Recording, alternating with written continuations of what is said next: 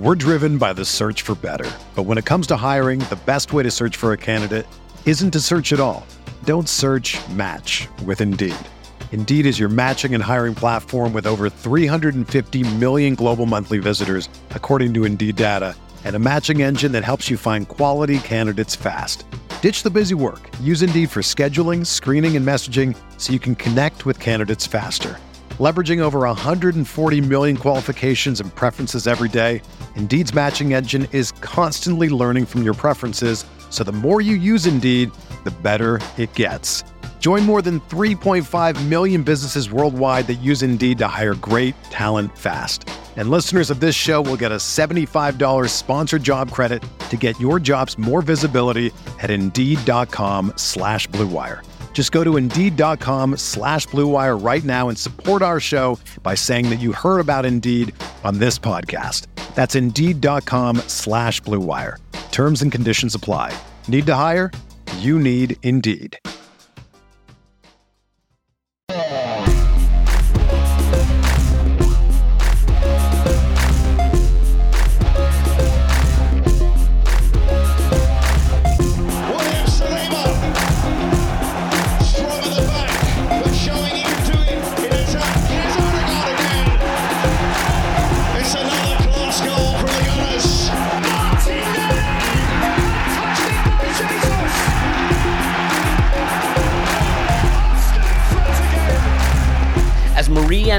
Once famously said during the French Revolution, let them eat steak. This is the Arsenal Vision post match podcast. My name's Alex Smith. You can me on Twitter, Yankee Gunner. I think that's the quote. Uh, on reflection, it may have been let them eat cake. But in light of uh, Mikel Arteta visiting a steak restaurant, which I want to be clear is totally unacceptable, and we will dive into the tactical analysis of how the steak was placed into his mouth and why it was not the appropriate uh, formation for that to be done. Uh, we will be deep diving into let him eat steak. Uh, a kid. We won't be deep diving into that at all. Um, what we will be doing We'll talk a bit of Arsenal stuff, some injury news, some transfer news. Lol, there is no transfer news. There it is, done. Um, we're going to do our power rankings episode uh, as as sort of three quarters of this episode. So if you haven't joined us on Patreon before, our power rankings episode is where we take sort of the other top six clubs: Newcastle, Chelsea, United, Liverpool, City, Spurs, and then one interloper. The interloper uh, currently being Aston Villa, and we will um, rank them Okay. Not in terms of where they're on the table, because here's the funny thing about that there's a table that ranks them. We'll rank them in terms of where we think they are currently, like in terms of how they're playing, in terms of their recent form, in terms of what we expect from them to come, where they sit right now at present. Gives us a chance to cover some of the games that have been played and look a little bit at the teams we're trying to uh, chase down and the teams that are trying to chase us down, frankly. Not that I think that's the battle we're in, but you know, the table is the table. So we're going to do a bit of that. Um, we did a transfer overview pod over on Patreon where we covered some of the rumors of things we're linked with, talked about some of the profiles that we need. Um, I thought it was uh, really interesting with Phil Costa, who will be doing a lot more pods with us going forward. So I hope you enjoy Phil uh, because Phil's going to be here. Um, and and we hope you will look forward to that. We also have a really exciting announcement of some other podcasts that are coming out that we'll be telling you about in the near future. So with all of that out of the way, I uh, hope you're doing really well. And uh, it is my great pleasure, as ever, to introduce to you a man that you already know and don't need to have introduced to you, and that is Clive. You can find him on Twitter at ClivePFC. Hello, Clive. Hello, hello. How are you, sir? I'm all right. Quiet weekend. Trying to Yeah. disconnect a little bit away from Arsenal and watch a bit of non-league and watch Arsenal women yesterday. And I, I live where Luton ladies played Brighton ladies in the FA Cup yesterday. So a little bit of different football, shall we say?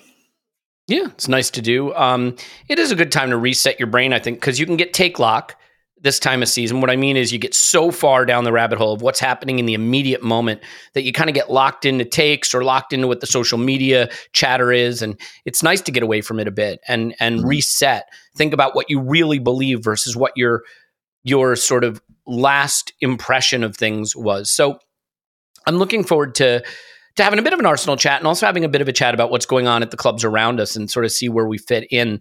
I, I do want to mention, um, you know, I, I had a chance to listen to the Arscast before we got started, and there were some shots fired at you and I. Um, you know, and I want to be clear for those who've not I'll just leave listened. Um, these these accusations were about us spreading love, spreading love and appreciation. Now, granted, what we were spreading love and appreciation for was uh, deeply mediocre footballers. Okay, guilty as charged because we are spreaders of love. What I what I want to volley back at, at the Arscast guys at, at James and Andrew is the spreading of hatred and contempt. I, I, I would like to know what the magpie community thinks of James's opinions. What what what do magpies think? Uh, songs lampooning them, wishing ill upon them, and and and to you, Andrew. What has Phil Collins ever really done other than perform a legendary drum fill that has been co opted by every cheesy marketing campaign in history? So I, I, think we can reflect on on what we all spread into the world uh, at this time. And actually, now on a non humorous note, uh, I want to wish everybody listening, you, Clive, and, and to everybody, uh, happy Martin Luther King Day. Obviously, a uh, wonderfully important relevant figure in our society uh, in modern history and, and someone who contributed a, a, great deal. And we get this day off here in the United States uh, from work to, to stop and reflect on Martin Luther King's message and where we are in the journey of sort of trying to, to deliver on the dream that he expressed all those years ago. So uh, obviously, a very happy Martin Luther King Day to you. Yeah, it's a bit of a US centric weekend for me, actually, with the NFL playoffs ongoing. And we were yeah. talking, weren't we, offline about Cowboys last night. Did you see my tweet? yeah, no, I haven't seen about it the Cowspurs. oh yeah, yeah. I think um, yeah, watching the Cowboys meltdown was it was interesting. I did get a bit of the Rams who lost by one point yesterday to Lions. So mm, yeah. yeah, there's more to come tonight. So uh, yeah, my house is very much an American football house at the moment. My son's very much into it. So um, yeah, a bit of a US weekend and more to come over the next few weekends. Yeah, it's funny. Once upon a time, I was a Bears fan because I, I, was born in Chicago. Didn't live there long, but sort of adopted their sports teams. And there was a time when I was very, very young where that was a nice thing because Michael Jordan and the Super Bowl Shuffle, and you know, there, there were good things that came from that. But mm. the Bears have been so bad for so long, and I've shifted so much to loving Arsenal that now I can watch the NFL as a, a sort of disinterested third party. Having yeah. said that, living in Minnesota and having been a, a, a Bears fan the Green Bay Packers are not a particularly beloved uh, team here, and yet I don't like the Cowboys because of the whole cringy America's team thing. Yeah, so yeah, I was able to just watch it like you know the way we will sometimes watch like United play Chelsea or Spurs play, you know, um, uh, United or something, where you're just rooting for red cards and and fouls and general uh, shithousery. And so, yeah, I was able to enjoy that in a sort of neutral way. Really, really interesting. And now uh, Jerry Jones thrust in the limelight where he always thrives. So I look forward to that. Um, on him for sure. Speaking about limelight, um, some focus on Mikel Arteta eating at a steak restaurant. Like here, here's my very quick take, and you can have a take on this, but I don't think we need it. But I'll just ask you, like, I wouldn't go to that restaurant because I just don't think it would be worth the money it would cost. Um, I don't think the Salt Bae dude is cool. It's not for me. Having said that, like I try not to judge other people's decision on where to eat their meals and what stuff they think is cool. Um, and like I, I just don't I can't get worked up about it. But what I do think is somewhat relevant is the attempt by sort of tabloid media to pounce on it, the attempt by some people to pounce on it, and I think it just suggests that beneath the surface there is a desire to sort of take Mikel down a peg, given the chance. Um, but I thought this was really interesting because Tom Gibbs um, wrote an article I, I'm not kidding, for the Daily Telegraph, basically saying, you know, the difference between Klopp and Pep, or the difference between Pep and Mikel, is that you you couldn't imagine Pep being seen at this restaurant, being filmed with this guy, and Arsenal Twitter. Because Arsenal Twitter does what it does, not always for the best, but usually doesn't miss when you come for Arsenal. Uh, within seconds, had photos of Pep with his whole team eating at the restaurant, Pep with his arm around Salt Bae, taking a picture with him. Salt Bae, can't even believe that's a thing that I'm saying. But so, like, it is pretty funny. And I, I guess the only reason there's an angle here, Clive, is the angle that it sometimes feels like there is very much a desire to to take Mikel down a peg in some quarters. Um, and I, I don't want to be Arsenal centric. Maybe that happens to all managers, but it does it does feel like it's happening to Mikel a little bit more this season. Yeah, the, the light's been on him for a while. Maybe since Richard Keys highlighted his uh, behaviour on the sidelines. And I think for all sort of non Arsenal people, they jumped on that and how he behaves and how he acts. And every time he shows one smidgen of a behavioural issue, it's, it's magnified. And you saw the last minute goal at Luton and how he ended up with a yellow card and he wasn't able to be on the sideline against Aston Villa. And, uh, and I think that's a major factor in our season. So it's it's it's not funny to be honest, Elliot, because it does have an impact to how we play. Uh, and whether we can coach from the sideline. So I, I, I don't think it's funny. Uh, it comes back to the words. You know, I've been thinking a lot actually because you have a bit of time to sort of disconnect to, but you can just take a step back and have a little think. It just come back to a couple of things really. Mikel's likability. You know, I mean, as Arsenal people, when we're winning, I sense, yeah, it's all good. But then sometimes when you have two, three defeats in a row, then what tends to happen is maybe some underlying feelings tend to come out. People who have been quiet while they've been winning. Where do you go when we lose? Is really a, a question for all of us as individuals. Where do we go when we lose? Where do you? Where's your first point of fire? I think it's it's an individual way people support their teams, and um, yeah, I tend to take a step back and look, you know, look outward and look at other teams, and then look at ourselves to just get some perspective because we're we're so invested, and um, and I think that investment becomes into almost like a tunnel where you where you think no one else exists, but actually that's for me, it's a time to step away, then come back again and have a look, and try to remain calm and and have some sort of holistic view, but hey, look, I'm a, I'm a man in the autumn of my life, and so that makes sense to mm. me. When you're when you're a younger person just going through this for the first time with huge expectations, I'm not going to tell you how to support your club, but just we're all different, aren't we? We're all different. Mm-hmm. We all we all can be we all can be different, shall we say? I think there's a message in there too about Mikel and how we we connect to Mikel too, in that he's a young man in his career and a young man by the the sort of standards of coaching ages. And I do think that once you've been through it enough, once you've sort of gone down the road enough, I think there is a mellowing maybe that happens or an ability to understand how to manipulate the media, how to manipulate the press. But I think you see in younger managers quite often this fire and this this intensity. You know, people think of the avuncular Arsene Wenger, the philosopher Arsene Wenger. But when you think about the Arsene Wenger that came to Arsenal when he started, there was a much greater degree of sort of intensity and anger is too strong a word, but he had he had bite to him. Not that he, he ever was, really he was establishing him. himself, wasn't he? Yeah, he was establishing exactly. like Mikel is now. Yeah, exactly that. Yeah, and and so I, I just think, um, look, I, I don't. I'm not going to lie. I think Mikel has a likability issue at some level.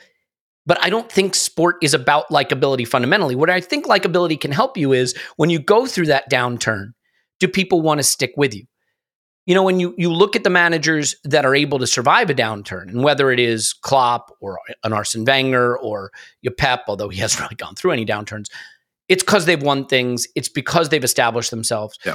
Mikel is still, I mean, and he has won the FA Cup. Let's be clear, but he's still trying to do that. I think, um, and and you saw this in the All or Nothing documentary uh, Edu in one scene at the cafeteria, right in the in the um, mess hall, whatever you want to call it, right where they're where they're all eating commissary. Uh, he he sort of says, I think, to Josh Kroenke, or was it? I think it was Edu saying it to Josh, seeing Mikel sort of talking to the players, and he said, if he can add that, if he can add that relationship quality, that ability to connect with them personally, he'll go to the very top. And so even in that documentary, I think there's a suggestion that sort of relating to people and being, you know, being able to connect personally was the piece he had to add. I don't think anybody doubts his reading of the game, his understanding of the game. So I don't know that any of this matters per se, but I do think the more likable you are, the less pressure gets heaped on you um, when times are a little tougher. Now, having said that, I do think there's hypocrisy though, because the media fell all over themselves to love Jose Mourinho, who I think from a behavior standpoint was about as bad as it gets.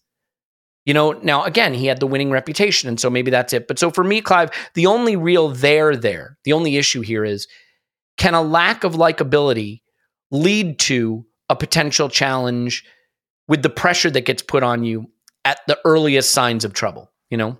Yeah, I, I think it has a, a, an effect, Elliot. And you mentioned Klopp, right? And Klopp is held up there, and quite rightly. He's been at the club for eight, nine years now.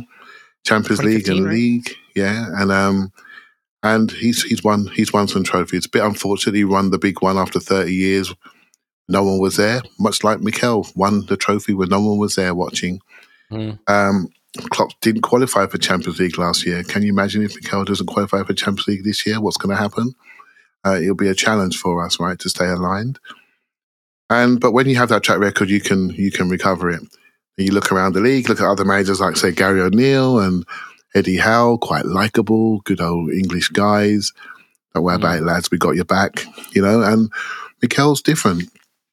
And again, I was on my walk and I was thinking the other day actually, and I was thinking about this word connection and likability. And I remember going to the Brighton game last year when we got beat and everything sort of blew up a little bit. And and basically, it, it was quite a quite a sad day to be honest. That home game. Then we had the Wolves game there afterwards, wasn't it? The Wolves game, and we won 5 0, new kits. Everything was nice and bright again. People have recovered emotionally and really recognized that the season was a really good one. And then Mikel came to speak to the crowd afterwards. Remember, Elliot, when he had to go on the Oh, yeah. microphone? And he couldn't speak for four minutes or so because everyone was shouting his name. Mhm. And I thought back to that, and I thought back to some of the things we're seeing online in the last week or so. I had to remind myself of the connection that we had, that we have when things are going better. And it's very quick we erase the good and, and dive into the bad and stay there. When your manager can't even speak for the cheering he's getting, that was only a little while ago. Remember that things are not all too bad, and we were just uh, we were very close to being top on New Year's Day, and we were top at Christmas. So things have changed very, very quickly. Then I thought back to, okay, how did we get to that point of positivity? Then I thought, well, what drove that? Obviously, it was the alignment in the club and the whole project from top to bottom. Also, there was a connection through to the fan base, right? Based on the youngest team in the league, doing what they did. We know we fell down. We sort of know the reasons why. Lost a couple of key defenders at the wrong time, and we lost some defensive stability, and we had some hobbled midfielders. And we ended up where we ended up. We could deal with it because it's Man City. They won everything in the world, right? So we could deal with it. Then I think back to this season. So what's changed? What's changed? Well, we've changed as fans. Our expectations have now changed. And maybe a couple of the transfer moves that have been made have tested that connectivity to us and tested, uh, tested that clarity, that alignment. And if people don't understand, they question. Right. So I think that's a key point to how potentially many of us are feeling. And so that connectivity and alignment and understanding the steps in the project is very, very important. I think that's where the Amazon documentary was really good. It educated people on, on where we were going and how we were going there. Maybe maybe highlight a few personal characters. And now we have this situation where we really expect this just to continue. And it's a challenge when it's not been linear. And um, and this is the time really for me, anyway, the way I deal with it is say, okay, remember, remind yourself what we're trying to do and how we're trying to do it. Look at the steps, try to understand why we've done certain decisions. I don't agree with every single one, but do I understand why? And then keep my perspective when I'm trying to support my team. Even though part of my New Year's was so saddened by the results, I'm afraid Arsenal sh- shouldn't be the only thing that makes me happy, you know? So I keep some perspective in that and um, go forward from there. Yeah, Arsenal is the only thing that makes me happy. Uh, I am pretty clear about that with my daughters and my wife, just so that they understand where I stand on uh, on that sort of thing. Uh, which is why they've left me. They're they're all gone right now. I'm alone with, with the dog.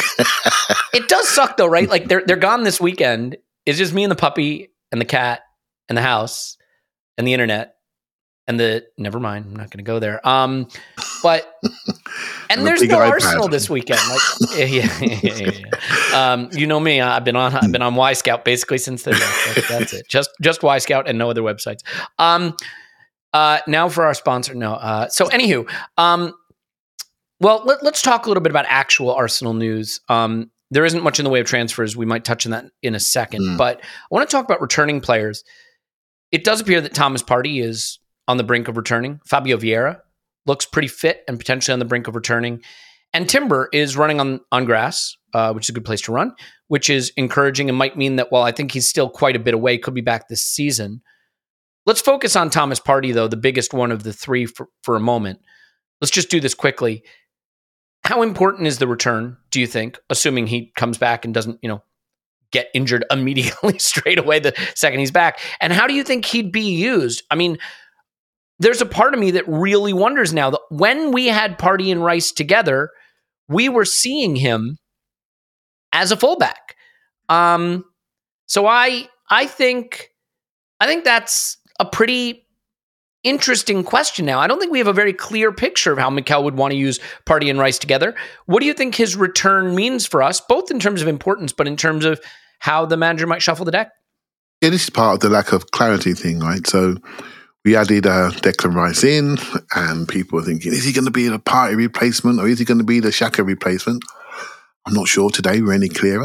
the only thing is that he's carried he's carried us in his rucksack for the most of the season in midfield until he ran out of energy at Fulham a little bit, and, and that was it really. So um, and and so I think with Timber coming in, you think back to the first game of the season and how we set up, and think back to Charity Shield how we set up. So they're, they're two milestone games, right? So Charity Shield, it was Partey and Rice together. When you come to the big stuff, you don't mess about. Forest at home, well, we just use a right use Partey as right back, get him to roll into midfield and and set up that way. And because it's not Forest at home, right? So, so I, I don't think we needed we we need to have one solution. The key is with Partey available, and we have multiple solutions, and that's what we should be trying to do. I mean, game models now are not just about you set up and see how it goes for five minutes. It's, they're set up in time periods, right? You change based on what the opposition does and you adapt. And part of the challenge in modern coaching is adapting very, very quickly when the opposition makes a change and you would make a change to counter that or make a change to make them counter their change they've just made and, and revert back and put you in a position of strength. That is why people sit in the stands looking at the game. That is why people have analyst clips coming to them at halftime and all the data is presented to them immediately. The game has changed massively from the game I grew up with. This information is just instant now. We know exactly what's happened, where the pressure is, what the game plan is. And all we have to do is make sure we build a squad that can adapt to what other teams throw at us and maintain our strengths over longer periods of time. Make sure we control games and control where we want to play. And we've definitely improved on that angle where we haven't improved is the one thing that Arsenal fans agree on, and we do all agree on this, is the fact of kicking that ball into that thing called the net. That is the mm. last thing that we are not doing. And based on that, you go where you want to go. You know, but if we start kicking that ball into that net, we'll all be aligned again very, very quickly. I do want to mention, as we've been recording, the news has come out that Everton and Forest have been have been charged with a breach of FFP rules. Uh, mm. It is unclear what the punishment will be. There's some suggestion that Everton may be able to navigate this such that there's no additional points deduction, although an additional points deduction is possible, which leads me to think that Sean Dyche uh, is the living embodiment of that famous tweet. I went to my landlord this weekend and asked him to raise my rent. That's how much I believe in my grind hustle. I think Dyche just wants to show that he can avoid a relegation with whatever the league throws at him. But uh, yeah, so we don't we don't fully know what's happening there. My recommendation to you, listener, is to only ever listen to this podcast. But in this one instance, uh, you can go listen to Wrighty's House. Of course, you listen to Wrighty's House. They had Swiss Ramble on, um, yeah. who is really the authority on covering these financial things. He never does podcasts ever. I know I've asked, but uh, when Ian Wright calls, there is only one answer, and the answer is yes. Uh, they did a pretty good uh, summation of this without getting into the weeds, just sort of summarizing what's gone on there and and what the the breaches are, and also sort of explaining how the the city thing differs because obviously every time this stuff comes out, there's going to be a what about city, and it is quite a different situation, and they explain that a bit. So if you want to get more of that, you can certainly get that over there. Clive, I think the Thomas Partey return the most interesting knock on effect of the Thomas Partey return, I think, relates to Kai Havertz. Um, because I think that Kai Havertz has had periods of playing well and periods of playing not as well. But I don't think we can sit here right now and say Kai Havertz has nailed down left eight to the point that everybody acknowledges that role is his. He's he's got it. He's made it his through his performances, and nothing's going to change. I, I, think that a Partey Rice and Odegaard midfield is now squarely in the frame as something that could be done quite a bit. And I wonder if that potentially also, though, frees up Kai Havertz to be deployed a little more as a center forward off the bench or as a center forward first choice when we want to move Jesus out wide or if Jesus is unavailable. Is is that a knock on effect Do you think is is valid or am I am I just searching? Yeah, it's it's, it's called depth. it's called depth mm. in your mm. squad of good players, you know. And um, in City's midfield, they play one person in Rodri. He plays most of the time, and uh, when he doesn't play, they lose. Uh, but he has Nunes, he has Kovacic, he, he has Bernardo, he has Foden, he has all these rotating. Whoa, whoa, whoa! Are you just not going to mention Kalvin Phillips, the linchpin of their of their team? I was just about to get to him actually, and uh, and uh, and so yeah, and and we don't care when when we see them rotate, we just go, oh well, City are just giving him a rest. You know, and I think we have to get to that point. I think we were heading to that point where we could manage minutes more effectively let's not pretend that Jesus and Partey are sort of robust injury wise. let's not let's not pretend because they're not right. And so the ability to manage the minutes of those players is something we were moving towards until we lost those players. Jesus was already one knee up in and another knee injury this season alone. The two knee ups in his time at Arsenal.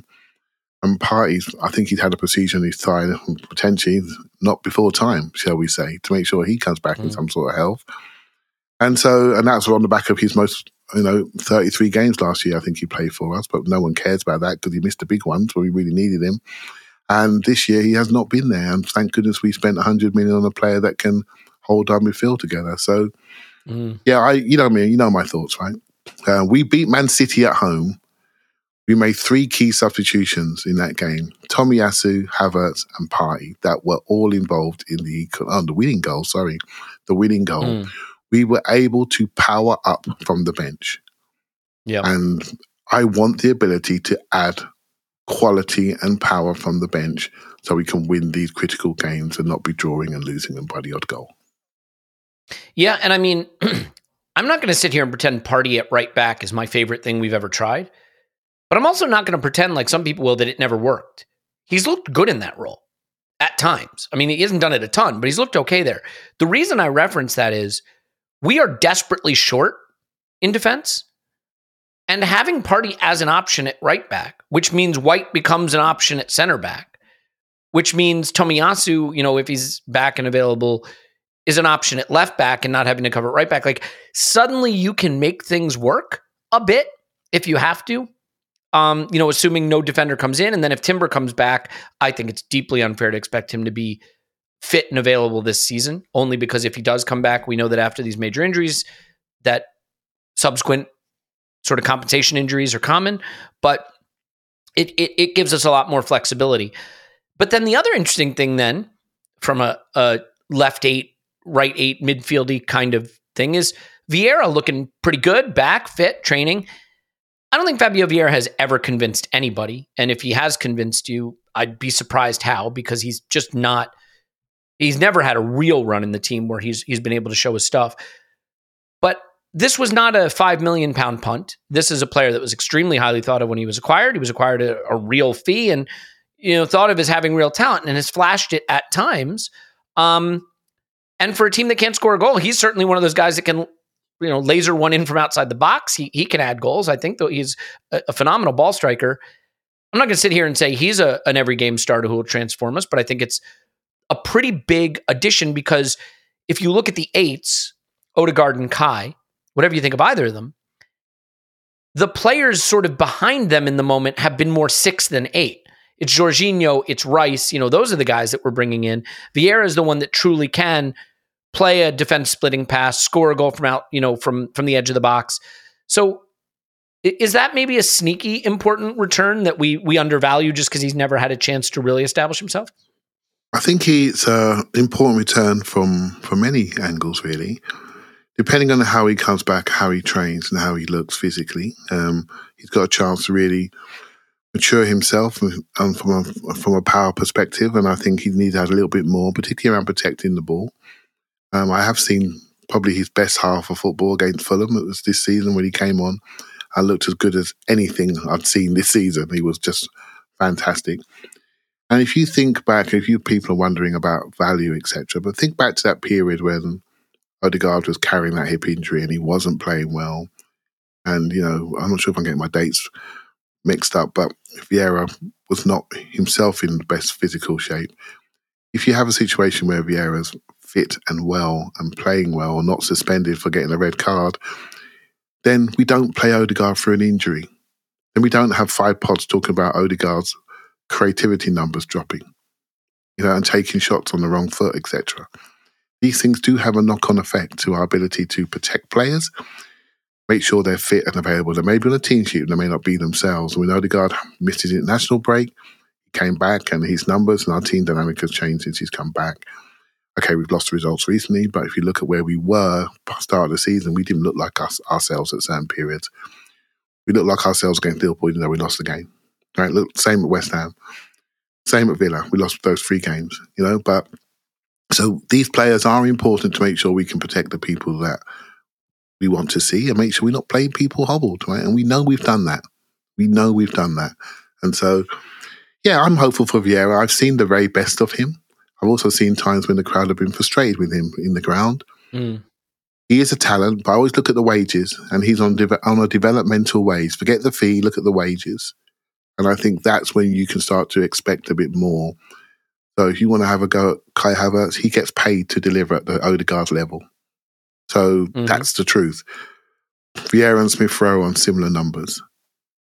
Developmental players we're trying to bring into the squad. So Vieira, Smith Rowe, Nelson. Do you think all three are going to start the season next year? I don't. I'm just Mm. reading at Aston Villa, still interested in Smith Rowe. I don't want to see it, but I also recognize that we're sitting here looking at other teams selling on their youth players. And we can see that has a major impact. You know, what we mentioned with Forest and Everton earlier on it has a major impact. I look around the league when people are selling their academy players, and I include Spurs in that, who sold the biggest one of all in Harry Kane. And they're able to reinvest that money and and be decisive. And they're the only team that can be decisive in transfer windows so far, whether you agree with their, their choices or not. They can move, because they've got financial flexibility because they sold Harry Kane, which is pure 80 odd million profit to that club. And that empowers them, you know? So, so yeah, we just need to get into that position, get to a point in our strategy where we, as a club, are fighting maybe our values around opportunities for academy kids and recognize we want to grow the squad to the expectations by which most of the fans have. We may need to make some painful decisions. Say this if we sell an academy player too, we have a hell of a lot of money to spend because of the way the rules are factored. The immediate profit versus the amortized spend, I think gives you a lot of room to bring in a lot a lot of player. Um and so there are some tough decisions to be made. Uh, one of the things we debated over on Patreon, so I won't I won't repeat it here, but was the would you sell Eddie Nketiah now in this window, regardless of whether uh, a replacement is brought in? You know, I think these are the kind of questions the club has to ask itself in terms of where's the cash available and how do we maximize it so that we have room to continue to build the way we need to build. So let's do do a quick hit here just on the transfer side of it. I'll confess I don't see a deal being done this January. I just I think it's going to be too hard. We're very very very good and no matter how frustrated you are with us, even if you're frustrated this season hasn't been what you hoped it would be yet, even even even the most negative view of us you have to acknowledge we're very good. And the kind of player we'd get that would impact our season in a meaningful way has to be quite good buying a player who's not quite good. You know, no, we don't need another Pablo Marí or Cedric, so I don't see the value of that. The- idea of well, you just need a body to get in. Well, a body just getting in means you lose games if you play them, right? I mean, we saw that last season. Saliba was out. We had a body that we brought in that didn't work. Um, so I think you need something pretty good to come in to move the needle. I don't think just getting someone that you know it, it makes you better getting bad players doesn't make you better. Like it's just not it's not how football works. So Clive, do you do you see a deal that might get done or that you wish we would do? Is there is there a transfer move out there that still feels percolating enough to you that that you think it could happen? Could we get shocked by something that happens in the last week of the transfer window? It's all very very quiet right now. Yeah, I think it's going to be opportunity opportunity based. Um, I'm not sure just because Everton and have been uh, sort of clipped round their, their ears again financially. Whether they sold a player in, in January, what that would do for them, you know, and So just to be clear, that that would have no relation to the trouble they're presently in. Yeah, exactly. So, mm-hmm. they're not they may not be looking vulnerable on that basis, but obviously looking forward, I'm sure there are assets that they need to be making sure they they they move on. You know, whether it's this window or the next one. If there's an offer for them in this window, because dominoes are falling at other clubs, they may take it rather than than wait and see how form goes, etc. And for example, if the worst was to happen to Everton and they were to go down, then they may not be in such a strong position to negotiate. So there's many, many things on the table here. From my angle, I'm just pretending nothing's going to happen and I'm looking at internally what we can do at the minimal cost. I, I think there's an opportunity if I look at Arsenal footballistically wise and I look at returning players, I think there's an opportunity to maybe mature how our fullbacks play. We spoke about this before, Elliot, and and maybe have a bit more of an attacking emphasis on maybe one side of the pitch rather than think about a back five, front five type solution. We saw some things, interesting things in the Liverpool game, which I think maybe the start of something new with a bit more of a sort of traditional back four and a traditional double pivot and four people really staying high and pressing on and having one person join them later. I can see that maturing a little bit more. If you call it a, a four two three one or four triple two, I don't really mind. It's up to you. But really, there were distinct roles, and I and I quite liked the partnerships that were developed on that pitch. And so, yeah, I think um, it was a you know a very very interesting tactical um, dynamic in that Liverpool game. I'm so interested to see how we develop that in the Palace game at the weekend. I can't wait for it. Literally, can't wait for it see what we've learned and see how we're going to push forward the next phase of the season. So I could see a potential left back coming. I don't know why. A fullback can play on both sides, a bit more attacking. Um, that's the only one I think you can you, we can get the most maximum tactical value out of. The rest, the names, we all know them, and they all, they're all wrapped up in how much money you have and how many players that you can move on. So that's a matter of multiple dominoes falling. So yeah, a left back at a, at a good price, that potential player with a different dynamic to what we already have. I can see that um, potential in January. Yeah. I mean, again, it's not that I don't see holes in the squad that we need to plug to just make sure the season doesn't derail. But I think what we learned last season is if those plugs, so to speak, uh, aren't quality, it doesn't actually fix anything. It, it doesn't save your season. You know, when Saliba went out, you look at the players we tried to use in in his absence, and the results are clear. We became one of the leakiest defenses in the league, and our season collapsed. We had a player, player couldn't maintain the level. I think Um, I think it's really important, Elliot, that for me anyway, that we stay on plan and we don't do anything stupid because we lost two league games and an FA Cup game. Stay on plan. Tactically, what what can we do to maximise this group? And people may laugh, we don't need a left back, need a centre forward. But if we have a fullback that pushes on and our forwards are now playing ten yards further in, we get we get forwards. We get Saka, we get Martinelli, we get more connectivity because I think the number one thing we have to fix in our front line for me is connectivity, is the ability to connect. And when we have certain players not playing, particularly Jesus, we lose connectivity in the front end of our pitch and we don't look like an Arsenal team. The only person that gets close to that, people are not like this, but Kai Havertz helps us connect in the front line. I think connectivity is a number one thing. If I was if I was ever near that team or working with them, I'd be talking about how we can get connections, good connections, time their arrival in the box, making sure we do things in one. When you see it, do it. First time shots, don't have five touches. Connectivity, timing, conviction. That's what I'll be talking about. And how can I position these guys to be in these positions more more often? And, and you may laugh, but maybe a fallback option will allow us to do that we don't need we don't need it per se, you know. But you, you, maybe we just tweak the, the fullbacks that we have their position rather than invert, but they play on the outside and we cradle the team. You know my views on this. I think it's the maximum way to get the best benefit. Even watching Reiss Nelson's run against Liverpool in the first chance in the first minute, I love that run. Out to in, almost playing like a second striker, really pressing from the front. I love that. That's a tweak. That's a change. That could be done easily. If Saka can do it, stay central more often, and we protect him on his right hand side so he's not making tackles on the corner flag. We can do this stuff with the group that we have. It doesn't always have to be in the YouTube comps. We just got to work Yeah. a bit better, a bit sharper. It's funny, right? Because during the window, every move you could do, you should do. And every player we're linked with is going to make it, you know, Zirkzee and, well, this Mayoral guy like that can't surely can't be real. But like, um, yeah, every player you're linked with. But like when we were linked with Vieira, I know I watched the comps and we Y scouted him and it's exciting. And Sambi, it's exciting. But like a lot of these moves don't hit the level you hoped for one reason or another. Um, they they just don't. They they never do. And so this stuff is hard, and just doing something, anything, isn't the way to go. To your point, don't screw something up. And I I do think this is where Mikel needs to be really, really careful on what he believes he can get from a Partey the rest of the season, from a Timber late in the season. Because if he believes Timber will be back at the end of March in a state to play and contribute, and he believes Thomas Partey has passed his injury issues and will be fairly reliable, suddenly you've got quality options that can cover holes on multiple parts uh, of the pitch.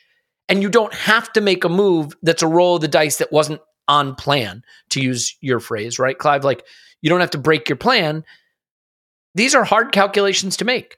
Um, I, I my opinion personally is I, I don't see a move right now that looks like it's going to happen. Now, Yeah. so much of transfers is opportunism. A club decides late in a window they're going to sell, or a club finds the guy they want to buy to replace, so you can buy the guy that you want. We'll see how all that shakes out. Um, and, and one is- thing that is interesting to keep track of, yeah, sorry, sorry, Clive, I was just going to say, now that people are really seeing the teeth to FFP, there may be some clubs out there. I don't know who they are, but there may be some clubs out there that are like, you know what? We kind of need to cash in now. Um, because we're getting a really good offer on something, and maybe we're in more trouble for the next accounting period than we had expected. So Yeah, Something to think about. opportu- that's, that that comes under the phrase market opportunities, and this is why I hope that Mikel and Edu in the club just hold course very much so, and trust in their abilities to coach and develop people, and um, and make sure we all stay aligned. And this is why I, you know we talk about we started this podcast talk about Mikel's likability. Was maybe I'm quite glad that he doesn't care. He doesn't want to be liked. He just wants to do the best for the club if it, you know, because if if it was me, I'd be I'd be getting Osimhen in, and we'd have a ten point deduction, right? if it was me, and so because I want to be liked, I want to make sure that all the fans that we talk to who want to get new shiny signings, I, I want to give it to them. So it's very important we don't end up in that situation. It's very important we don't end up with a situation where we have Aubameyang, Lacazette, and Pepe all not playing well. 170 million pounds worth of player on I don't know how much in wages and and we're not in the Champions League, and we ended up giving them all away. That's Mm. not where we want to be. That's not going to put us in a strong position. And people are comparing us to City and Chelsea this weekend. Well, if we keep getting that situation, we're never going to get to that level of success they've had over the last decade. And I know the charges are coming. I know it's coming, but there are some things they've done quite well from a financial point of view. And there's some things that we can learn, but the way they've done it and the way they've been funded obviously doesn't really work. But that is to be uh, to be defined. But we need to worry about ourselves and how we operate. Let's not go down that route again, where we're having to give away other players because we can't sell them because of the contractual situation, etc., and where they are in their careers and how they used Arsenal as a stepping stone rather than a, a place where we want to be to to win things. And the group we have to now I trust their motivations. They may not always kick in the back of the net, but I trust their motivations why they're here. And I don't forget where we were and what we had to do to to course correct. yeah, you you- ready to jump into some power rankings? Yeah, let's go for it. let's go for the fun part of the pod for those people who've hung hung with us this part. But I think if you're going to power up, do some power rankings, you need some energy. You need to feel healthy and ready to to consume this great content. And the only way you're going to do that is if you take AG1. That's right. AG1 is 75 quality high 75 high quality vitamins, minerals, whole food source superfoods, adaptogens, probiotics. It's all the daily nutrients that you need for energy, focus, strength, and clarity. I started taking it for gut health. That was the thing that I needed. I had some gut health issues that were bothering me, had it recommended, started taking it, loved it, found that it was helping me get off uh, the amount of coffee I was drinking, which is great. Designed by athletes too. So, from a recovery standpoint, if you're trying to get fit, if you're trying to lose weight, a, a, big thing about being fit is your recovery. Uh, actually, I think it's the thing that holds back professional athletes, maybe more than anything. What's that recovery cycle? How quickly can you recover and go again? Uh, AG1 is big in the recovery cycle. So it's just a phenomenal um, daily nutritional supplement that isn't a gummy sugar candy that has the word vitamin on the outside with 50 calories coming from sugar. It's got uh, low sugar, it's keto friendly, vegan friendly, paleo friendly, all that stuff. You can take it in some water, drink it down, you're going to love it. If a comprehensive solution is what you need from your supplement routine, then try AG1 and get a free one year supply of vitamin D and five free AG1 travel packs. I take them when I uh, head off to London to see my favorite team, the Arsenal, in case you've ever heard of them, with your first purchase. Go to drinkag1.com slash vision. That's drinkag1.com slash vision Check it out, Clive. Is that enough of that? Indeed. Now, to, okay. Power rankings. Here's how it works. We start with the worst. We go to the best. Arsenal are not in the rankings because, as we know, they are the best, and that is presumed. We give you our sense of where these clubs are now and where they're going, not where they are in the table. Um, so it's time to be controversial right off the bat.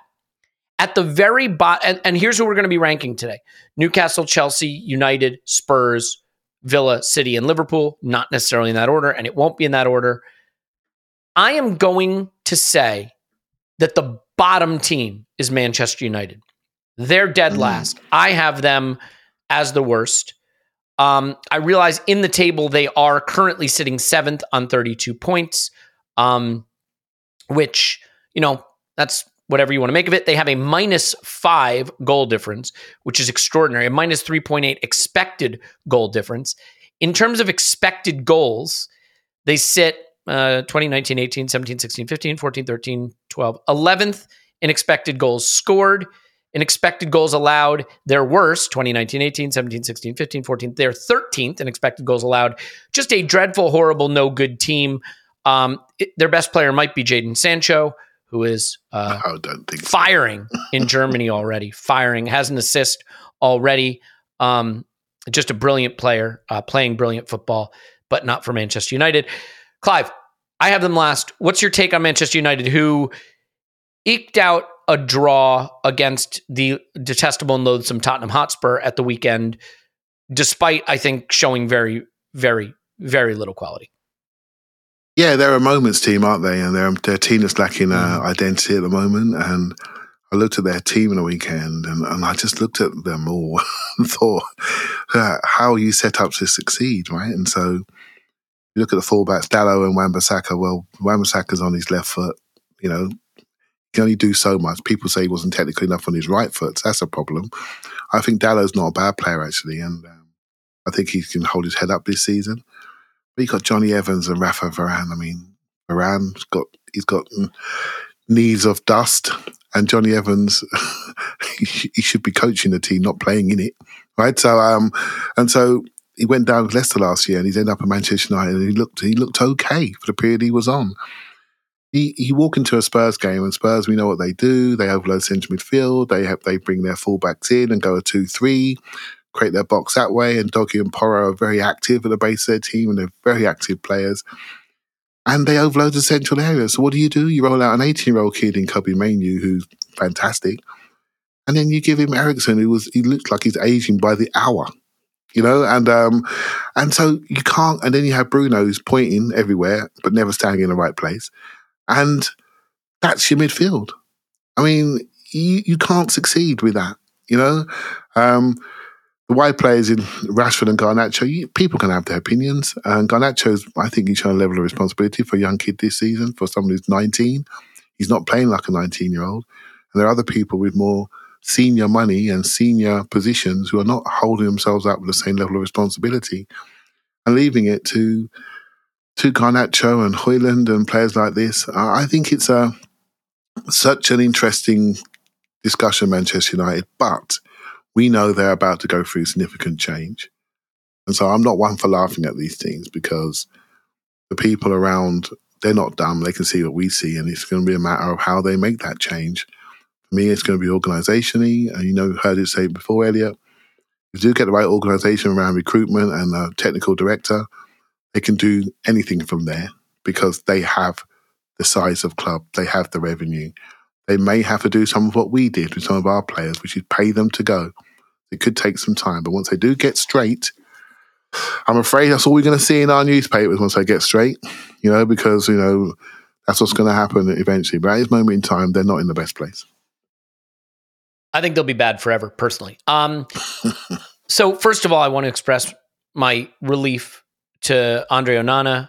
I think he could have really gotten hurt by that Bentancur shot, and he got out of the way of it nicely. and I, I'm, I'm, j- I'm just so glad that he was able to do that. Um, so kudos to him. Um, I, I'm gonna. By the way, Rasmus Hojlund, I know people rate him. I know people like him. I want to be clear from a data standpoint. This guy is terrible. Now I use my eyes and I see things in Hojlund that I that I think could be good. He was unproven when they bought him. It's not like he had lit it up. He has two goals. He took his goal brilliantly, by the way. I think he took it well. Yeah. He's averaging 1.6 shots per 90. For a center forward, that at any club, let alone Manchester United, that is horrid, wretched, no good. The data's not good. He's got two goals. I I don't know that he can be the center forward for a club the size of United. But setting that aside, Clive, I'm just going to say this about United, and we can probably leave it here. I'm going to default to something I never default to, but I really believe it. There aren't enough people trying. There just aren't enough players trying for Erik Ten Hag on that pitch. Marcus Rashford is so done with Ten Hag. He does not track back. He does not work for the team. He is not alone. A few players try really hard and run around, and the other players stand around and watch the ball get progressed by them. It's nuts.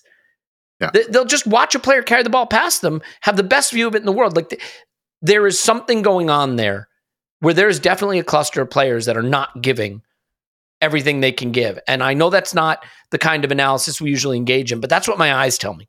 And yeah. when that happens, usually the manager's gone, you know.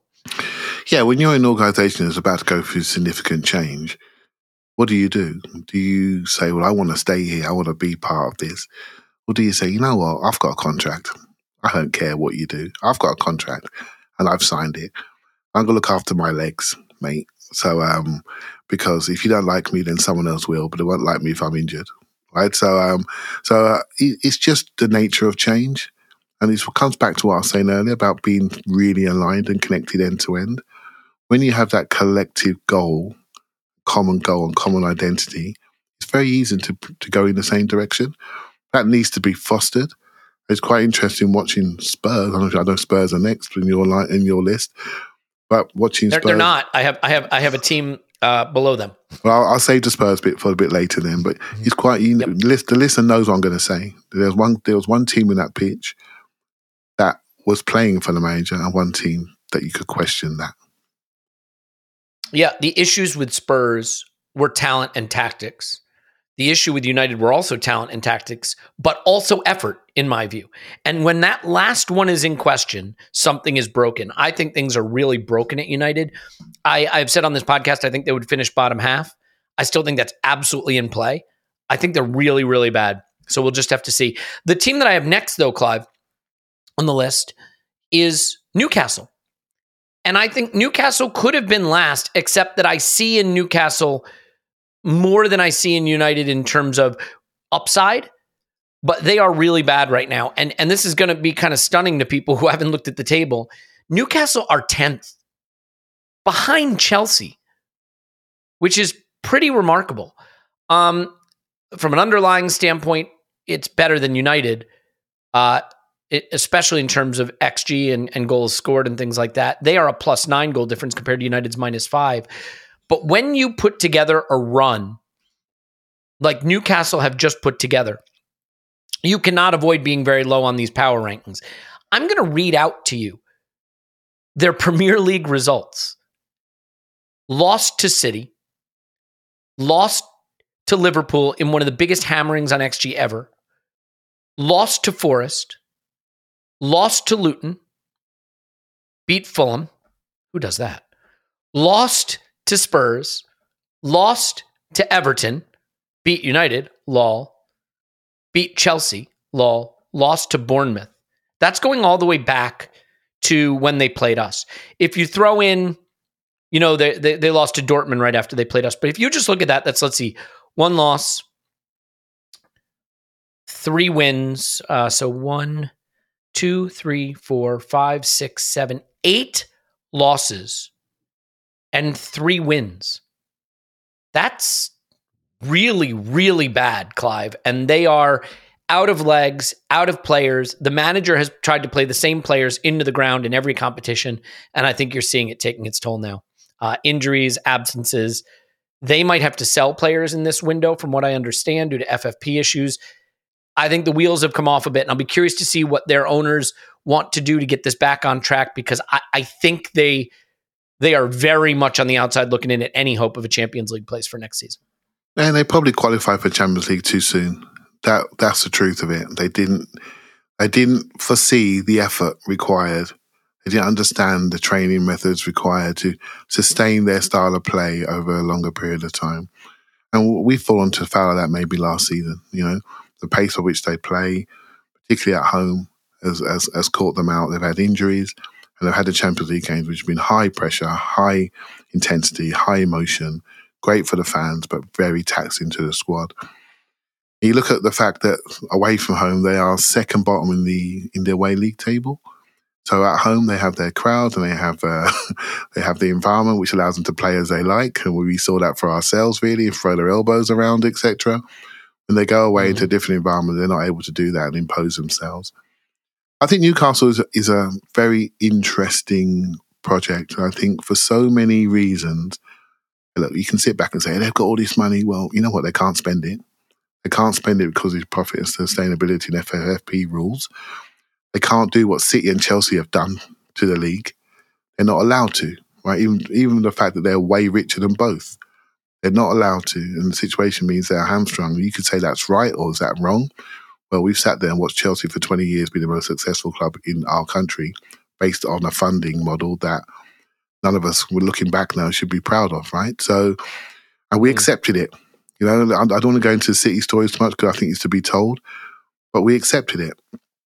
And Newcastle are not able to do that because the rules have been tightened up. Then you look at what's happening at Manchester United with Ineos, and they quite like the Newcastle director of football, Dan Ashworth. They quite like him right? They're quite like Paul Mitchell, the ex Tottenham uh, head of recruitment. They're two elite people in their field. If, if Manchester United are to take Dan Ashworth out of Newcastle, that would be a significant cog out of their machine. And I wonder what direction they would go to then. And I do think that's that's a club worth watching because I think the direction could change depending on if they get their people headhunted, etc. It won't be immediate, but it's something to watch for over the summer, of the next few weeks. And so, yeah, it's, it's such an interesting, despite having all of that money, all of that ability to change the infrastructure and really change the whole area, they're not able to transfer that on the pitch because of the financial restraints around them. And um, yeah, I'm I'm not really a fan of of them as a club and the identity that they've managed to forge with mm. the British media. It feels very, very British centric to me. And um, they, they seem to have acquired many, many fans in, in the media all of a sudden because they're a new story. They're new. Last year we were new. We're not new anymore. Let's kick our legs away. They were new. So I think it's going to be one to watch it. Over the summer, let's see what direction Newcastle are able to go down. The new financial fair play window opens up. And also, can they can they improve their commercial revenues? Because if they can, then they're able to flex their muscles a bit more. They 100% can and will through all the same dodgy tactics that like a city have employed. They will that will happen, but because it is a 3-year period that's examined for any FFP mm. considerations, um prior to the new ownership, they had dreadful revenue. So they they're hamstrung by that at least for another year or so and they're going to have to just deal with that. Not to mention if they want to be you know they won't be probably in the Champions League next season. If they're not in European competition at all, that almost helps them because the UEFA FFP rules are stricter and tighter than the Premier League ones. so they could fart around a little bit more, you know, if they're out of Europe trying to get better and then, you know, use all the wacky financial nonsense to correct it when they get back into Europe. So be interesting to see, but I, I, I think they're in deep trouble. They look like they're a bit out of legs. There's rumors of them having to sell now to just get compliant. And if they've run out of legs and they don't get players back, it, could get tricky. I still think they finish above United though. Um, because as I've said, United are dumpster fire. So that's eight, that's seven. Now we go to six. Six for me, pretty straightforward here that it's Chelsea. Chelsea are a weirder one, Clive, because Chelsea have all the players. So it's hard to know which ones are good or not because you can't keep track of them all.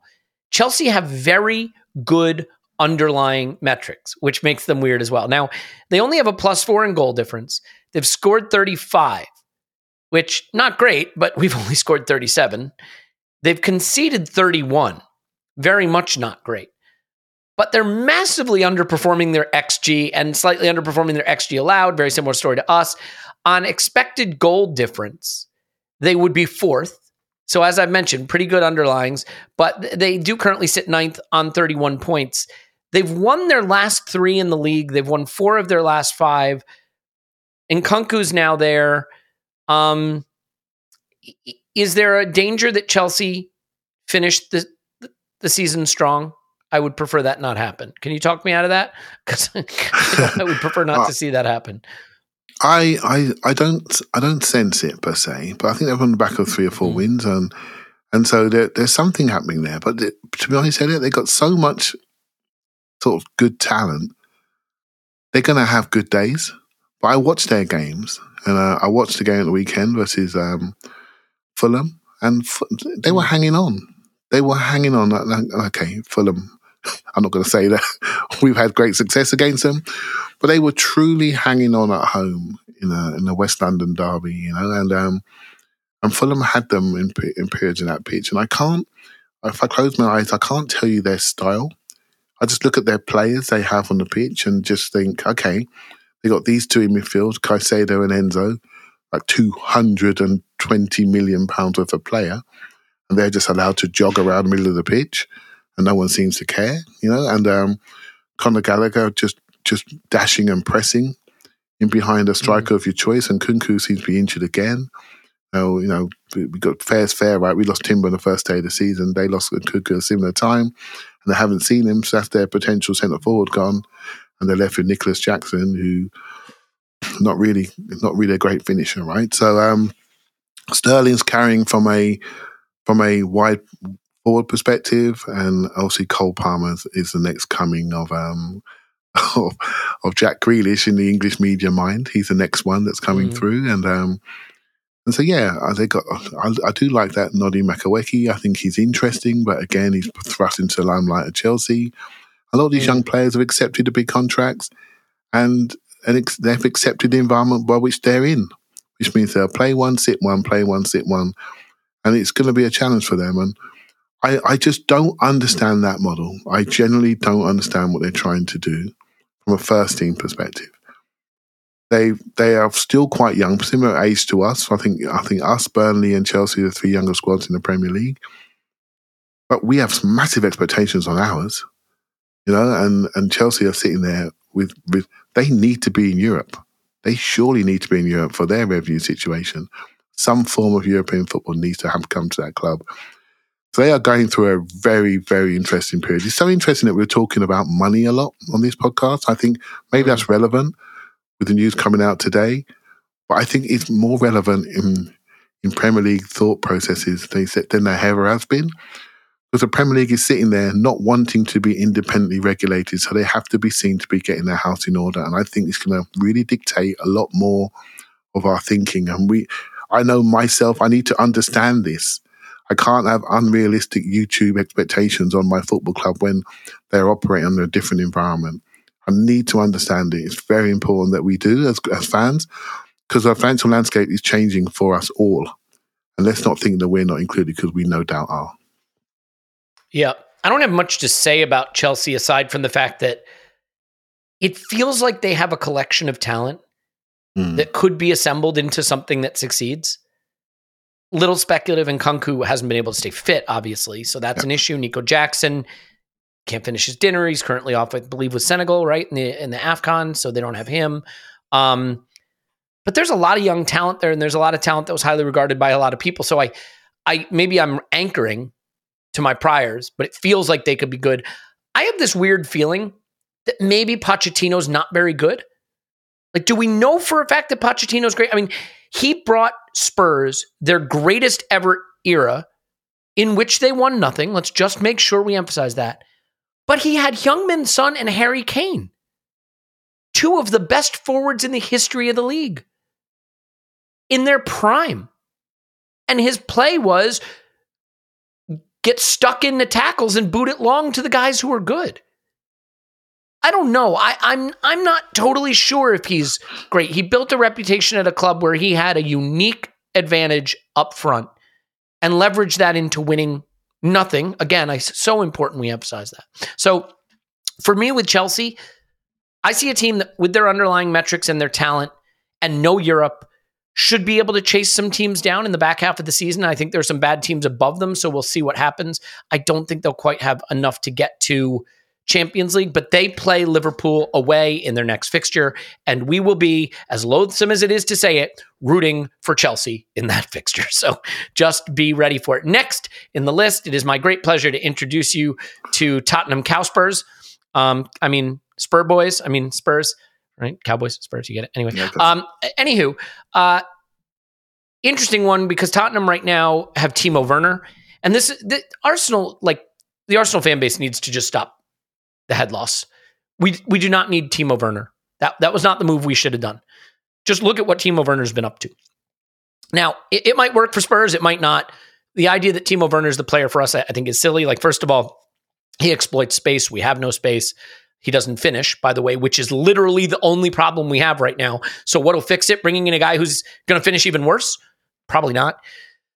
They have Dra- Dra- or Dra- Dragovic or Dra- Dragos Dragos Like. Yep. Dragusin, thank you. Um, but so when I watch Spurs, I just see the same thing over and over again. Some pretty patterns, some good attacking play, absolutely naive, reckless, disorganized defending. Um, and the players that they think are good, like Cuti Romero, just continue to embarrass themselves defensively. Um, this game could have gone either way. I don't think Spurs defend properly, but they were the only team playing because Manchester United are bad.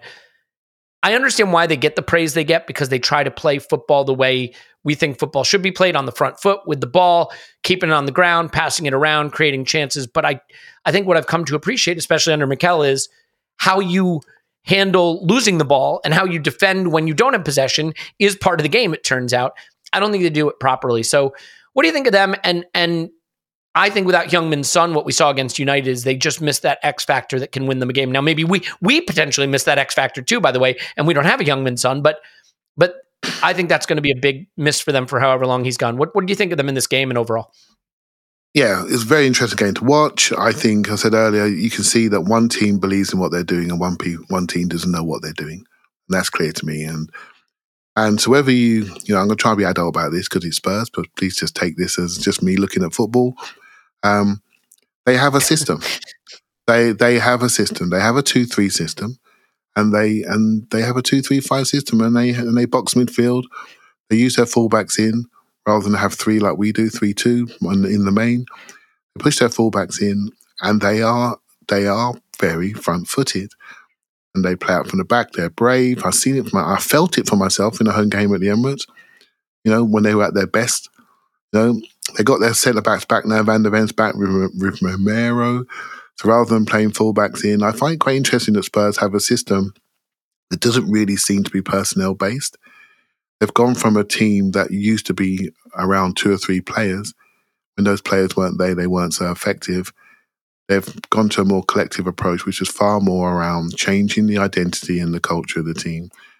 They're like a, a slightly earlier version of Arsenal, trying to restore the connectivity to their fan base.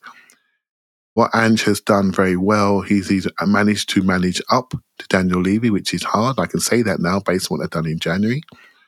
He's managed out to the media. He's managed out to his fans. He's managed out and downwards to his players. And they all believe in him. So whether you rate Spurs or not, they've achieved that. Manchester United would like that. Chelsea would like a bit more of that. They've achieved that. And that's something that we know is a powerful, powerful thing when you're connected. So have they got all the personnel at the moment? They haven't. Have they spent money? Yes, they have. They spent significant amount of money. Have been able to mm. cover it with selling a big academy player. Yes, they have. Been able to sell and recoup big money that they can use to reinvest into their team. So it's not done with bargain basement. So the goalkeeper, I think, he's decent. I don't think he's brilliant, but he's decent. He had a very good season. They managed to bring in Udogie, which I think he's a good player potentially, but he's young. He does one, he does some stupid things in his box, but he's got potential. You know, Pedro Porro, I thought was done. I thought he was a wing back, and they've repurposed him into something that's passable. You know, and um, so they got some, they got some potentially good players there. Pape Sarr played, a, I think, one of his debuts against us last season, got ran off the pitch and was substituted. He's been recovered and promoted ahead of a Hojbjerg, and now he's signed a new contract and he's, and he's young and has got potential. So they have some nice pieces that they can develop on. Daniel Levy has worked out, you know what, I can't do what I did to Pochettino and not support him. I've got to support Ange. If I don't, I'm going to get lynched. I'm going to get lynched. And so he's learned from the past. So it's interesting to see what they do next and how they want to progress. I don't dismiss them yet. Um, I don't think they've got enough solidity. They give up too many chances, Elliot. I'm, I'm sure you know the numbers XG against. They give up too many chances to have any sustained title attack. But you can see they've started something. And I bet you a lot of Man United fans walking out that ground yesterday wish they had some of the things that Spurs had so they could hold on to it. Know, so you've got to give them credit where credit's due. But I don't want to give them too much credit. As Roy Keane said, just let's relax, shall we? You know, it's just a period they're going through. And, and again, when teams start to focus on them and what they do, much like they've done with us, I think they'll flatten out over time. I mean, they're 16th in expected goals allowed. Yeah. Only right. Fulham, Newcastle, Luton, and Sheffield United are worse.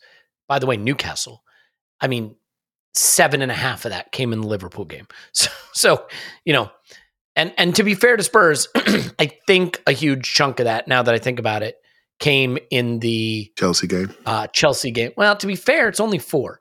So even if you want to give them a little credit, they've been giving them up in big chunks. Um, so yeah, I mean, defensively, it's been an issue for them all season. This this is really nothing new. We'll just have to see what happens. Now they are over in attack. They've got 36 expected goals. They've turned that into 44 goals. I mean, w- what we would give for that kind of finishing. We have the exact same XG as Spurs, and we have turned that into seven fewer goals. Um, you know, Therein the lies, therein lies our problem. Therein lies our problem. Yeah, completely. right? That's it. There's nothing else to see. But podcasting on Arsenal at the moment is is tough because we have one problem. We have other things we want if you want to talk about them. But if you look at it from a general point of view, we have one problem, and it's the very Look, last Clive, thing you do.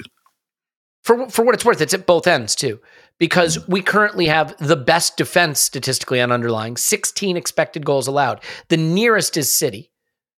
Okay, but but we are by far the best in expected goals allowed, and we've conceded four more goals than expected, whereas Liverpool have conceded, you know, what is that, four fewer than expected, and that you know again, again all this stuff sort of explains where we are at the moment. Um it's it's certainly not a rewarding way to analyze football just by reading off a spreadsheet but i think it what those numbers tell you is what your eyes tell you which is it feels like shots are flying in against us at a rate that that's a bit unlucky and it certainly feels like we can't finish in front of goal. And the, the spreadsheet's telling you what your eyes are telling you. You don't you don't need the spreadsheet if i said to you do you think Arsenal have been a bit unlucky with goals flying in and a bit unlucky with their finishing? You'd say yes, and the numbers would tell you that you're right. So let's move on um, as we start to get to the end of the of the power rankings here.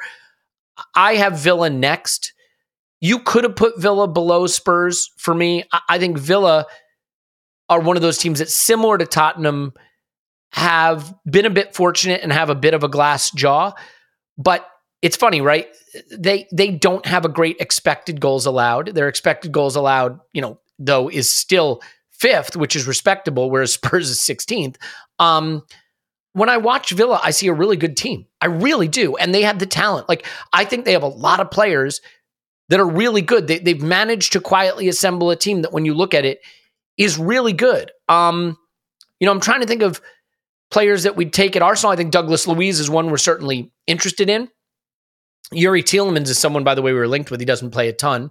Ollie Watkins is good, just plain good, I think. Um, you know, they, they have some decent defenders. I think Emi Martinez is proving himself to be a good goalkeeper. Like, it's a, it's a good team. But when I watch them, I, I still can't help Clive but think that that, that high line is a, is a risky approach that eh, some days it's going to work and some days they're going to get burned. What do you what do you think about Villa? I, I think I it's time for me to start giving them more of the credit than I have. But I, I just feel like it's a bit of a high wire act too. Yeah, very, it's quite similar to Spurs, really. And there's a little bit of feel, feel good about Villa, particularly about how they play and how brave they are. And but when I watch them, I do think we can. Well, we. I think they look vulnerable. I just think he can take Yeah. them. I think he can take them. I thought Calvert Lewin should have scored in the first half yesterday, just for half time. He didn't lift that shot. If he lifts that shot, they're going one 0 That you know potentially Everton win that game. And and so yeah, I just think there's a vulnerability about them. But again, respect the squad building. It's been done quite well. They've bought quite well. You know, a couple of free transfers there, K- Kamara and Tielemans. They've bought quite well. They rotate them around in midfield. Douglas Luiz, 50-50 on him. Is he an Arsenal level player or is he somebody that's been overhyped? I'm not sure.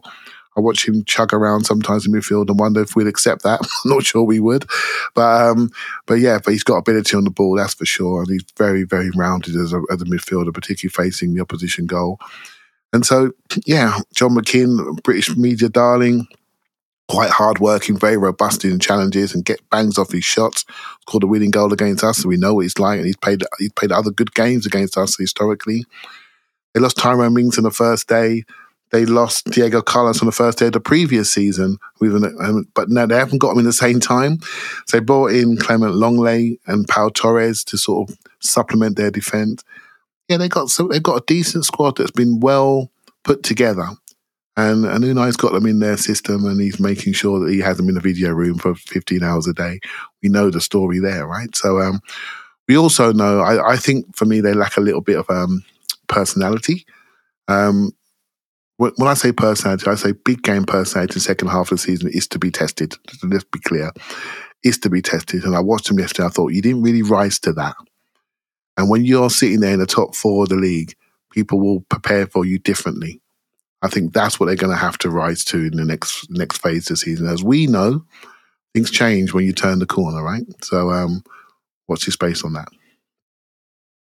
They could lose at Chelsea in the next round of the FA Cup coming up. That's their next game. Mm. And then they have the one big advantage that a club like Villa needs to sneak into the top four. One game a week for the rest of the season or every other week. And that's it. That's what they've got. Navigate that and you're fine. Now, second Newcastle last did it game of the last year, season- didn't they? Yeah.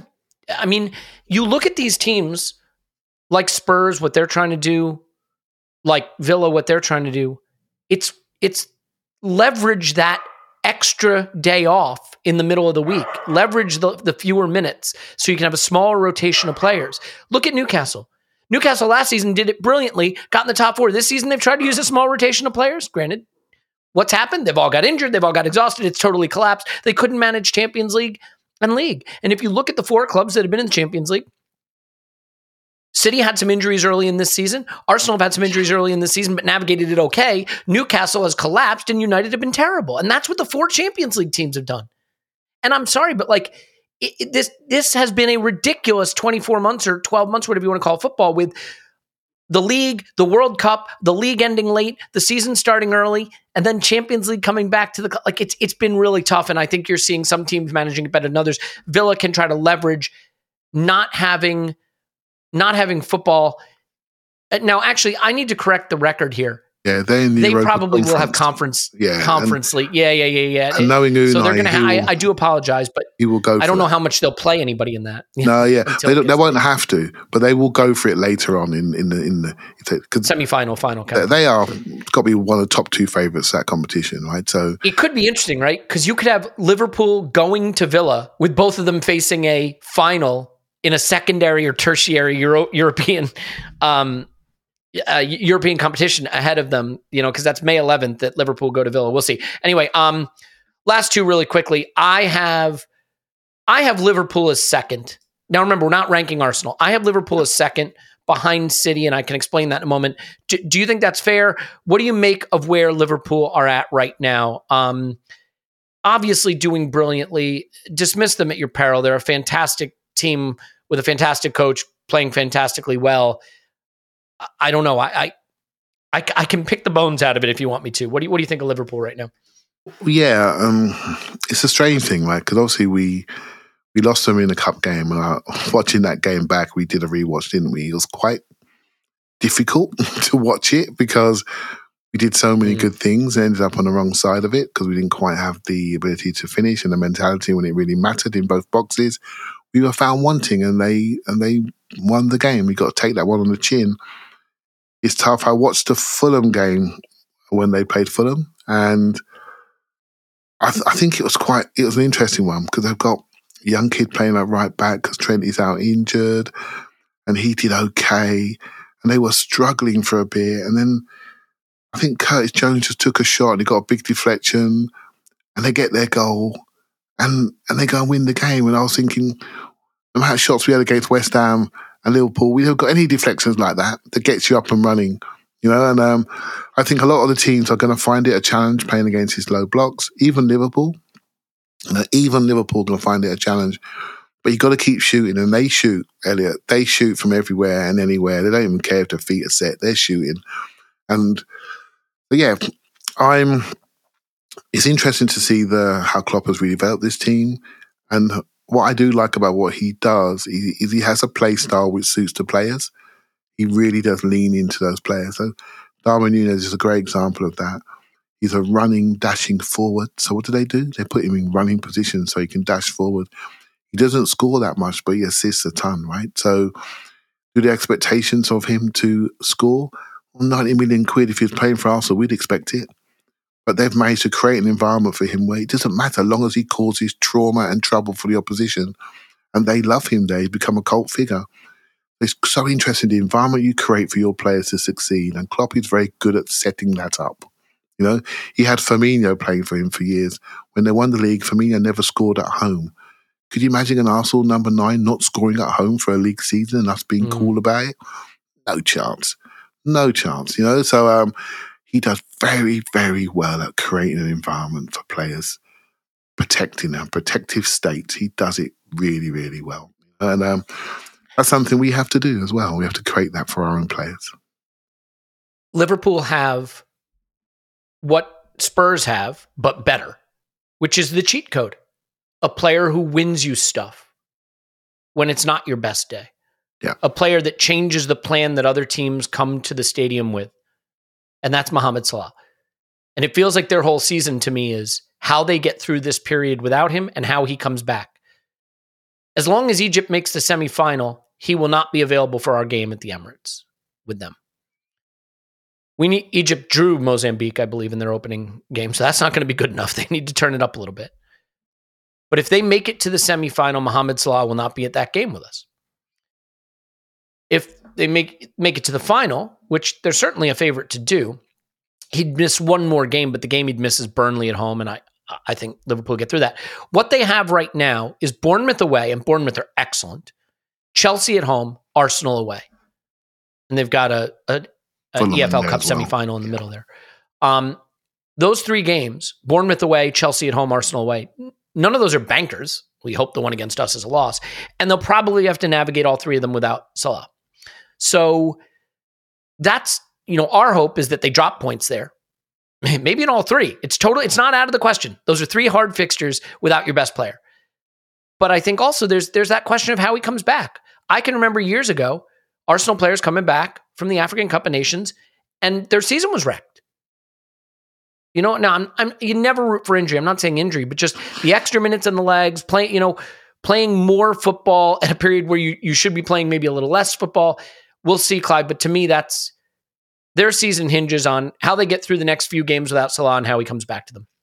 Yeah, and Trent, because for me, Trent is for me as as important. You know, Trent Van Dijk and Salah. I'd say he's he's a notch below, but no question, he's extremely important. One of the best players. Yeah, well, uh, well, you know, you know me. I look at football from the the back end of the pitch. Back you look at the, but someone's got to stick it in the net, right? Maybe that's yeah. me looking through my Arsenal lens right now, which is doesn't matter who creates what. Someone's got to stick it in the net. Yeah, exactly. And uh, but you know, Salah's not getting the ball without Trent, mate. That's for sure. And there's no yeah. one else who can yeah. progress it. You know, no one else who can press it like him. So, can be interested to see what they do. I think Curtis Jones will have to step up, and and he has done. I think he's a I think he's a fine player. I think he's going to step up on the ball progression perspective. But Trent is so dominant as a passer. Losing him is going to be such an interesting thing. So you lose the exclamation point, and you lose your quarterback. Let's just see how they go. Let's see how they go. You know, so it's going to be interesting. Yep. I mean it. It's it's a tough one, but like we'll be talking about this in the future, but we have we have to beat them when they come to the Emirates. It's that there's no other no other option whatsoever. And the way we played them in the last two games, I think we owe them beating them because I I I think the results we've gotten in those two games are somewhat less than the performances we put together, and they're not going to have Salah. We need to take advantage of that. So that leaves us with the top team. And I mean, if you wanted to have Liverpool top, you certainly be my guest. I have Manchester City top, and it's really this simple. Manchester City have held serves, so to speak, mm. without Haaland and without Kevin De Bruyne. And in case you didn't notice at the weekend, Kevin De Bruyne is back. I, I, I've said this before, and people literally hate it when I say this. They laugh at me. They say I'm an idiot. But here's who I am I'm the kind of person that says that thing again, despite touching the hot stove and feeling it burn. I'm going to say the thing again that has people calling me an idiot and laughing at me. So here I go. I think Kevin De Bruyne is underrated. I think mm. he's more important than Haaland to Manchester City. I, I do. I think he is a match winner who cannot be taken out of a game. And I I I just it drives me nuts that they still have this guy and he can still play at that level. And it it it what else could have happened but him coming back from injury, coming on with 25 minutes to go and completely turning the game with the goal and assist and and getting them the win there. Clive, I think with that man back and and Haaland still to come, it it feels a bit ominous to me. We're all just waiting for that 13 match run of winning every single game for Manchester City, and it it feels a bit scary to me at the moment with those guys coming back. Yeah, it does. It's different. We can almost convince ourselves it's not going to happen for us because when he's running around with his hair looking like the Zohan, looking really slick and new, I think it's it's um it's a problem, right? And he's just he's not even fit. He's just having a little jog and he's just passing around, overlapping, underlapping, and he just gets the ball. And you think, well, why couldn't anyone else do that? But yet he does it. He does it so regular. Going back to charity shield game, that very similar. We were playing really well against him. He came on in the second half, not fit, just ran about for a bit and just turned the game. Just literally turned the game. He sees the game in a different way. He's able to work out your weak points and just run into those areas. And his execution and quality of delivery and his last action is just really, really good. And when a player makes a game looks that simple, you know he's a special player, right? Um, but yeah, he is their not he's their quarterback, he's their last pass person, and he's their last action person, all in one. and um, not just us, but everyone else got to deal with him. Um, as soon as he gets fitter, we're all in a bit of trouble, aren't we? He says at the moment he can do 20, 25 minutes at full pace. Well, that was enough for Newcastle, who were spirited. That was enough to put them away. And um, yeah, he's a bit ominous. I don't love it. Thanks, I hate it.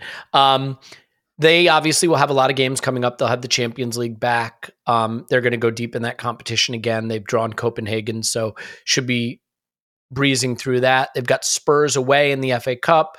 Um, you know, I expect them to probably win that and go through. Spurs are their bogey team, though. Spurs bogey are their bogey team. I was just team. about to say that. Yeah. yeah um, in the league, I I wouldn't say they have it easy. I mean, they still go to Spurs in the league. They still go to Liverpool in the league. They still go to Brighton in the league. They still go to Bournemouth in the league. These are good teams.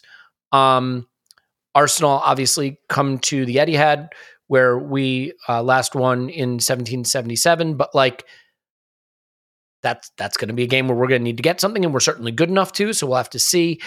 Um, they they have a worryingly easy run in once they've faced Spurs away. Their last four games are Forest, Wolves, Fulham, and West Ham, and none of the hard ones are away.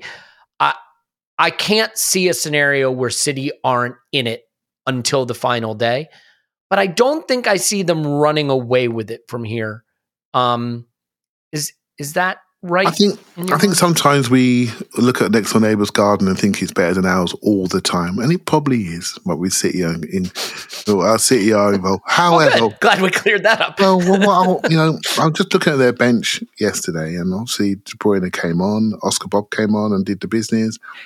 You know, their youth player, the 20 year old Norwegian international, they bought in for 15 million quid because they are uniquely funded to allow them to uniquely fund their academy and make sure that the best talents arrive at their club. So, and he was able to come on that piece, and people were criticising him for selling Cole Palmer. Well, they're probably giggling knowing they had him in the background.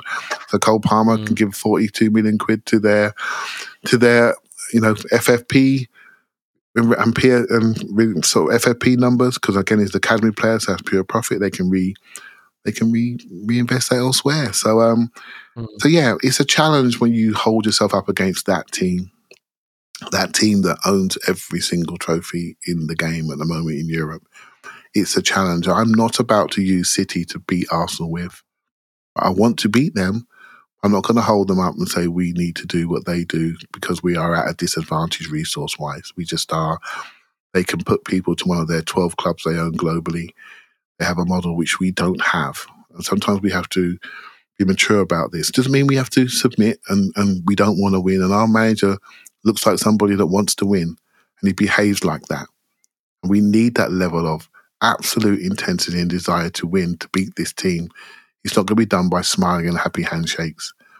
We have to be Mm. pushing our standards up because that's what we're dealing with, you know. And um, so it's a challenge. But they have players on that bench who are not doing well. Nunes is not doing well yet. Rico is a young lad. There are still players there for obviously Jack Grealish, hundred million pound not playing. You were asking about Havertz earlier on.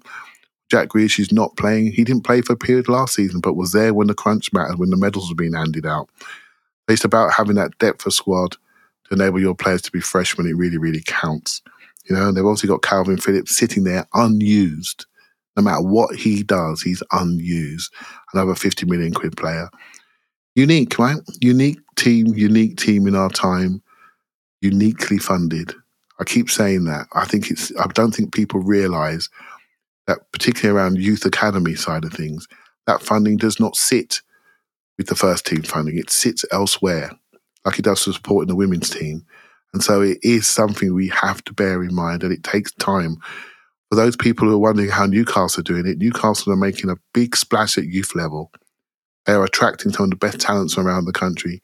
They are 10, 15 years behind City. They are 10, 15 years behind Chelsea. But they can invest at that level. They can bring in talent and they will build that layer to eventually feed into the first team. It's not always what you see in the uh, transfer rumours that really dictates where a club is going. their season's going to be the story of their season's going to be told in March. It's pretty straightforward between now and then. I expect them to win basically every single game they play between now and then.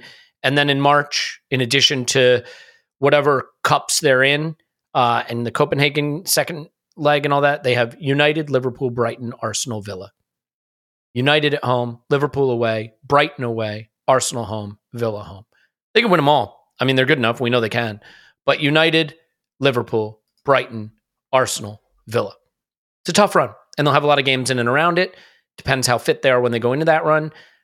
Whether they do run away with this league or fall slightly behind or wherever they wind up being, I think March is going to determine it. And I think that's that's going to be a very very interesting one um, for them. And obviously, we have to go do our business for any of that to matter. Um, you know, uh, hopefully when we do go to the Etihad, we will be uh, into the pot for a draw for the next round of the Champions League. By then, we'll have some other things on our mind as well. So we'll keep track of all of that.